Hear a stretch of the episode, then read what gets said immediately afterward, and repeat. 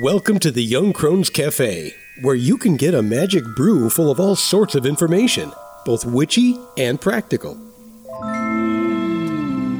Grab a cup of coffee and join us. I'm Elizabeth, a wordsmith.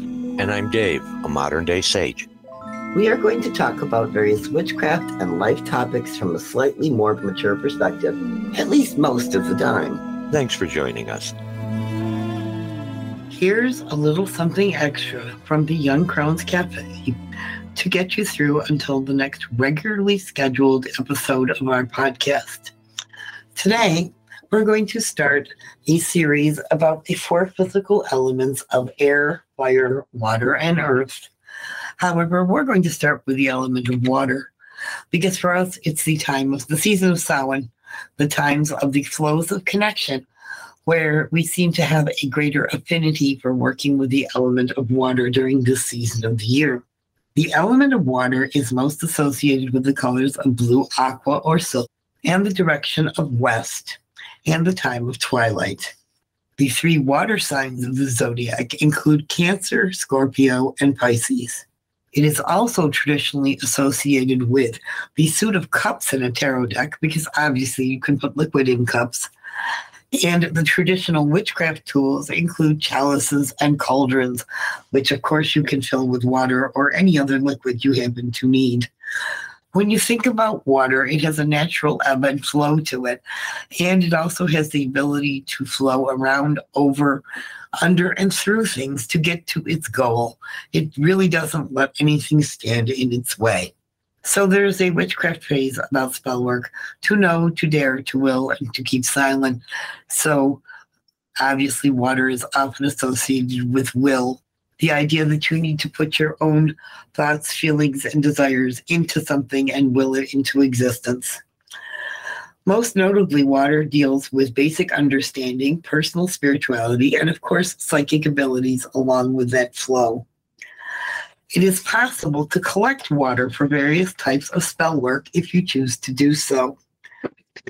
Most common, of course, would be moon water, where you can put it under the light of any phase of the moon that you choose and go forth and let it sit there overnight and then collect the energy of that particular type of moon to use in a spell.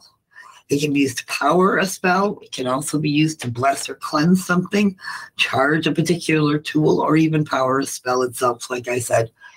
The next most common type of water often collected is rainwater. Really simple because all you have to do is stick a jar outside when it's raining, and lo and behold, you have collected rainwater.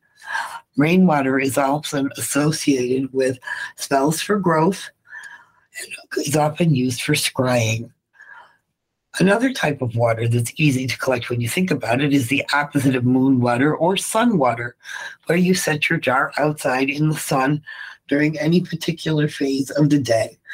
This kind of water is often good for creativity or for protection. On the other hand, you can think about collecting snow water.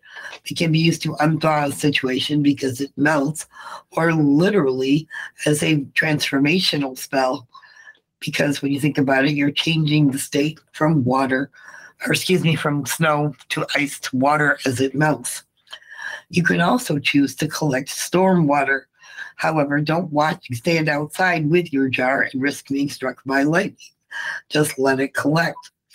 The storm water is often great for strengthening a spell or times when you might need an extra boost of courage in your life. You could also collect river water, which is often associated with breaking through or moving on. Seawater, if you happen to live near an ocean, which is great for cleansing when you think about it because it's full of salt naturally.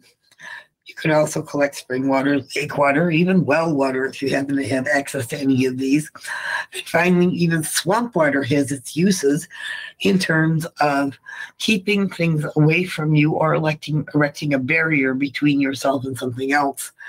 The important thing to think about is that you make sure you label these jars with what type of water it is and when and where you collected it so that you know what you're using later because it's similar to herbs it's very difficult to just tell different kinds of water apart unless you have very vastly different jars.